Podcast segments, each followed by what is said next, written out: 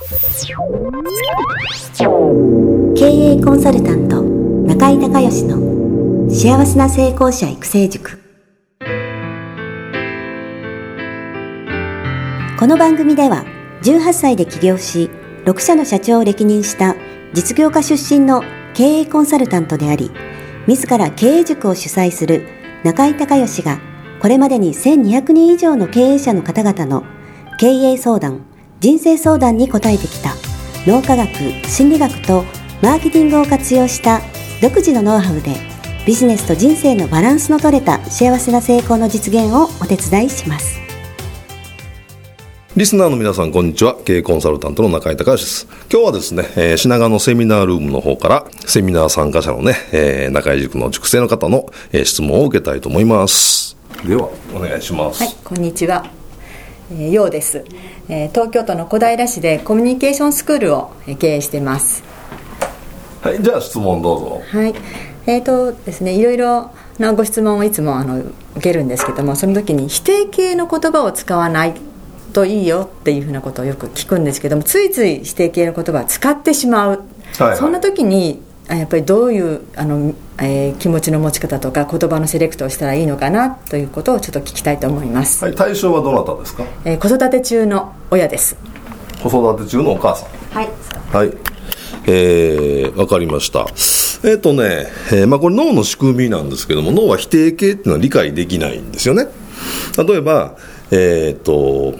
ピンク色のネズミを思い浮かべないでください。ピンク色のネズミを思い浮かべないでください。さて、何が思い浮かびましたか？ピンクのネズミがいっぱい。ピンク色の ネズミですよね。あの脳は言葉とイメージで動いてるので先にピンク色のネズミっていう言葉でそのピンク色のネズミのイメージがもう浮かんじゃうんですよねで後から否定して、えー、思い浮かべないでくださいって言ってももう先に浮か 思い浮かんでるんですよねこれあのー心理学でいうところのこれミルトン催眠っていうんですけどミルトン・エリクソンが作ったねミルトン催眠での中の一つで「かもしれませんね」っていうのも あるんですよねこれすごいせっかくなんで、えー、覚えて帰っていただけたらなと思うんですけどねなんかね言いにくいこと言う時ね、言いにくいこと言うときに、何々かもしれませんねっていうのを言うと、えー、そのその人に伝わりやすいんですよね。例えば僕が、えー、生命保険のセールスマンをやってて、えっ、ー、と、がん保険をね、売ってると。ね。で、あなた絶対がんに、えー、なりますよ、だよね。で、日本人の今3分の1、死因の3分の1がんじゃないですか。だか3人に1人はがんで死ぬんですよ、あなたね、えー、なるんですよって言ったら、いやいや、そんなことないと。私は3人のに2人の方だからと なるわけね。でも、ね、日本人の3人に1人のががんで亡くなってますと。ね。だからあなたもがんにかかるかもしれませんねっていう。と、かもしれませんは可能性の問題なんで否定できないんですよ。ね、で、あそうかと、まあ、確かに3分の1、えーね、3人に1人ががんで死んでるわけだから、自分もがんにかかる可能性あるな。ちょっと保険入ってた方がいいかなみたいな。断言すると反発が来るんだけどかもしれませんねっていうふうに可能性で占めるとそのイメージだけねがんにかかって死んじゃうっていうイメージだけしてあ怖いと思いながらもあの否定できないからあ可能性あるかなっていうふうに前向きにいくんです。だ言いにくいこととかなんか強いこと言わない、きついこと言わないときはね、このかもしれませんねっていうのを使うと、あの比較的意思が通りやすいんですよね。これ、あの今の否定形ができないという話と全く同じ仕組みなんです。で、えー、本来戻ってその否定形の話なんですけども、えー、とまずね、基本的に人間の脳、それからまあ心理学でいうと、その潜在意識っていうまあジャンルになると思うんですけども、結局ね、思ったことを思った通りに、えー、脳っていうのは実現させようとするんですよね。これ私の経営コンサルタントの師匠の船幸夫先生がいつも、えー、いいことを思うといいことが起こる。で、悪いことを思うと悪いことが起こると。だからいいことしか思い浮かべないようにっていうのをもう生前もういつも言われてましたけど もういいことだけ思いなさいっていう。でまさにそうであの脳は相対的な価値観でも理解できないのでいいとか悪いとかいうことは理解できないです。で思ったことを思った通りに イメージしたことをイメージした通りに実現しようというふうにもうそこからスイッチが入って、えー、無意識の領域でそれ実現化しようとするのでだからいいことだけ思うっていうことがねこれすごく、えー、大切。それから、えーと、脳はね、えーと、とついでに言っとくと相対的価値判断でもできないので、えー、善悪とかイエス、ノーとか本当か嘘かみたいなね、そういうことはもう、あのー、理解できないです。区別がつかないので、思ったこと、ね、イメージしたことをその通りに、えー、実現しようとします。そして、えー今日のね、えー、今のテーマですが、その否定形が理解できないので、先ほど言ったように、ピンク色のネズミを思い浮かべないでくださいって言うと、えー、ピンク色のネズミが思い浮かんじゃうんですよね。で、後からこう否定できないという、そういう仕組みになっているので、基本否定形って使わない方がいいんですよね。例えば私が、え会社の社長で、うちの、えー、セールスの担当の人が、今日すごい大きな商談があって、それクロージングしに行かないといけないという時に、これで、重要な商談なんで、絶対外すなよって言うと、で、外すがイメージするから、で、制約率が、で、制約する可能性下がっちゃうんですよね。それより、あの、送り出す時は否定形じゃなくて、えー、ね、あの、君なら大丈夫だよとか、ね、えー、そういうその、まあ、安心、させるというか、いいイメージ、絶対大丈夫っていうイメージしかできないような言葉を肯定形でかけてあげるっていう、これも、えー、全く一緒で、あの子育てもこれ全く同じなんですよね。なので、例えばね、ゲームばっかりやってる子供がいたら、ね、そのゲームを、ね、やめなさいって言うと、ね、えー、余計ゲームやりたくなるんですよね。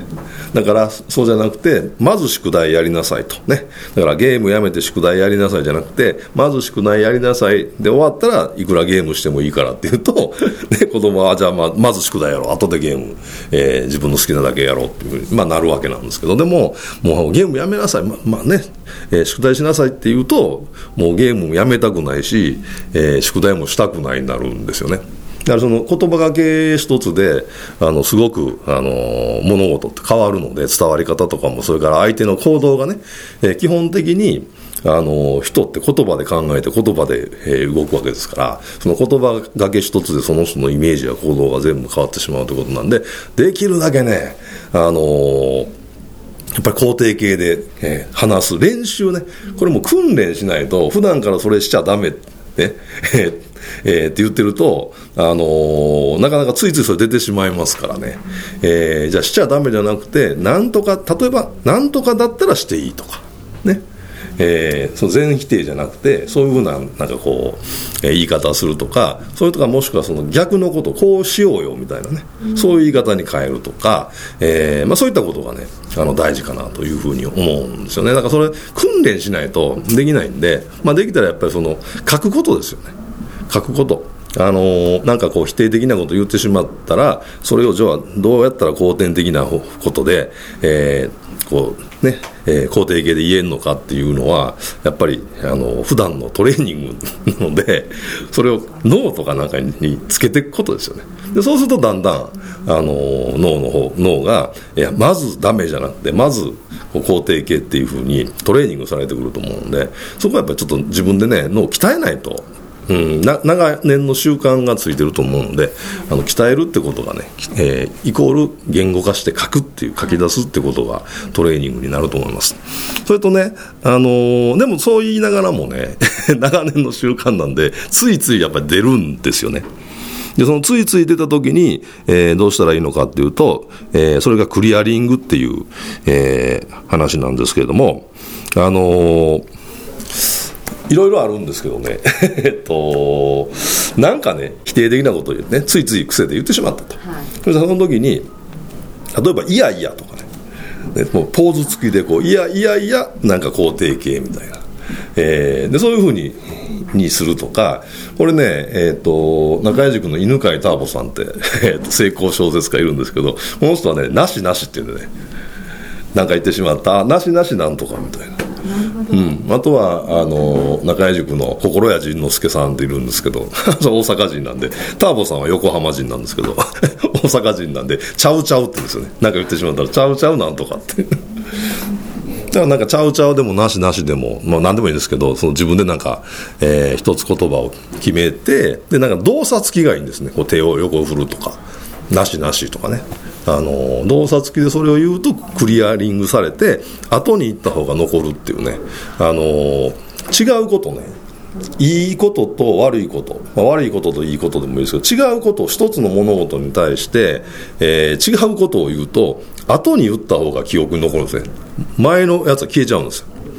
なので、えー、なんかなしなしでもちゃうちゃうでもいいのでなんかそういう否定的なことを言ってしまったら、えー、なしなしでで肯定形で言ってこうっていうふうにすると自分のあの記憶の中にも相手の記憶の中にも肯定形のやつだけが残りますので、えー、万が一ね言ってしまった時は、えー、そういう対処をしていただければというふうに思います、まあ、やっぱりねあのーなんていうのかな、人ってこう他人から否定されると、なんか気分も良くないし、なんかそういうね、こ子供さんでもやる気なくなるじゃないですか。でもでも褒められたら嬉しいし、またやる気出てくるしね。だからやっぱり、あのー、できるだけ肯定的な言葉を使うようにっていうのを普段から意識をする。ね。えー、それから多分ね、なんか同じようなこと言ってると思うんですよね。なので、その、結局生活のパターンとか人の思考のパターンって一緒だから、結局なんか同じような物事に対して同じように否定的なこと言ってるはずなんで、ね。うんだそのパターンも自分で分かって肯定的に変えられれば、あのー、もうこれ習慣の問題なんでね。その常にいいとこを見ようとするようなことでなれば、もっともっとその人間関係もさらに円滑になっていくでしょうし、あの、その人もお互いに気分よくね、えー、過ごせると思うので、ぜひぜひ、えー、肯定的なね、えー、言葉を考えて言う習慣をつけていただきたいし、えー、万が一、えー、否定的なこと言ってしまったら、もうなしなしで 肯定的に変えて記憶を作るっていうね、作業をしていただければと思います。はい。えー、以上です。今日はありがとうございました。ありがとうございました。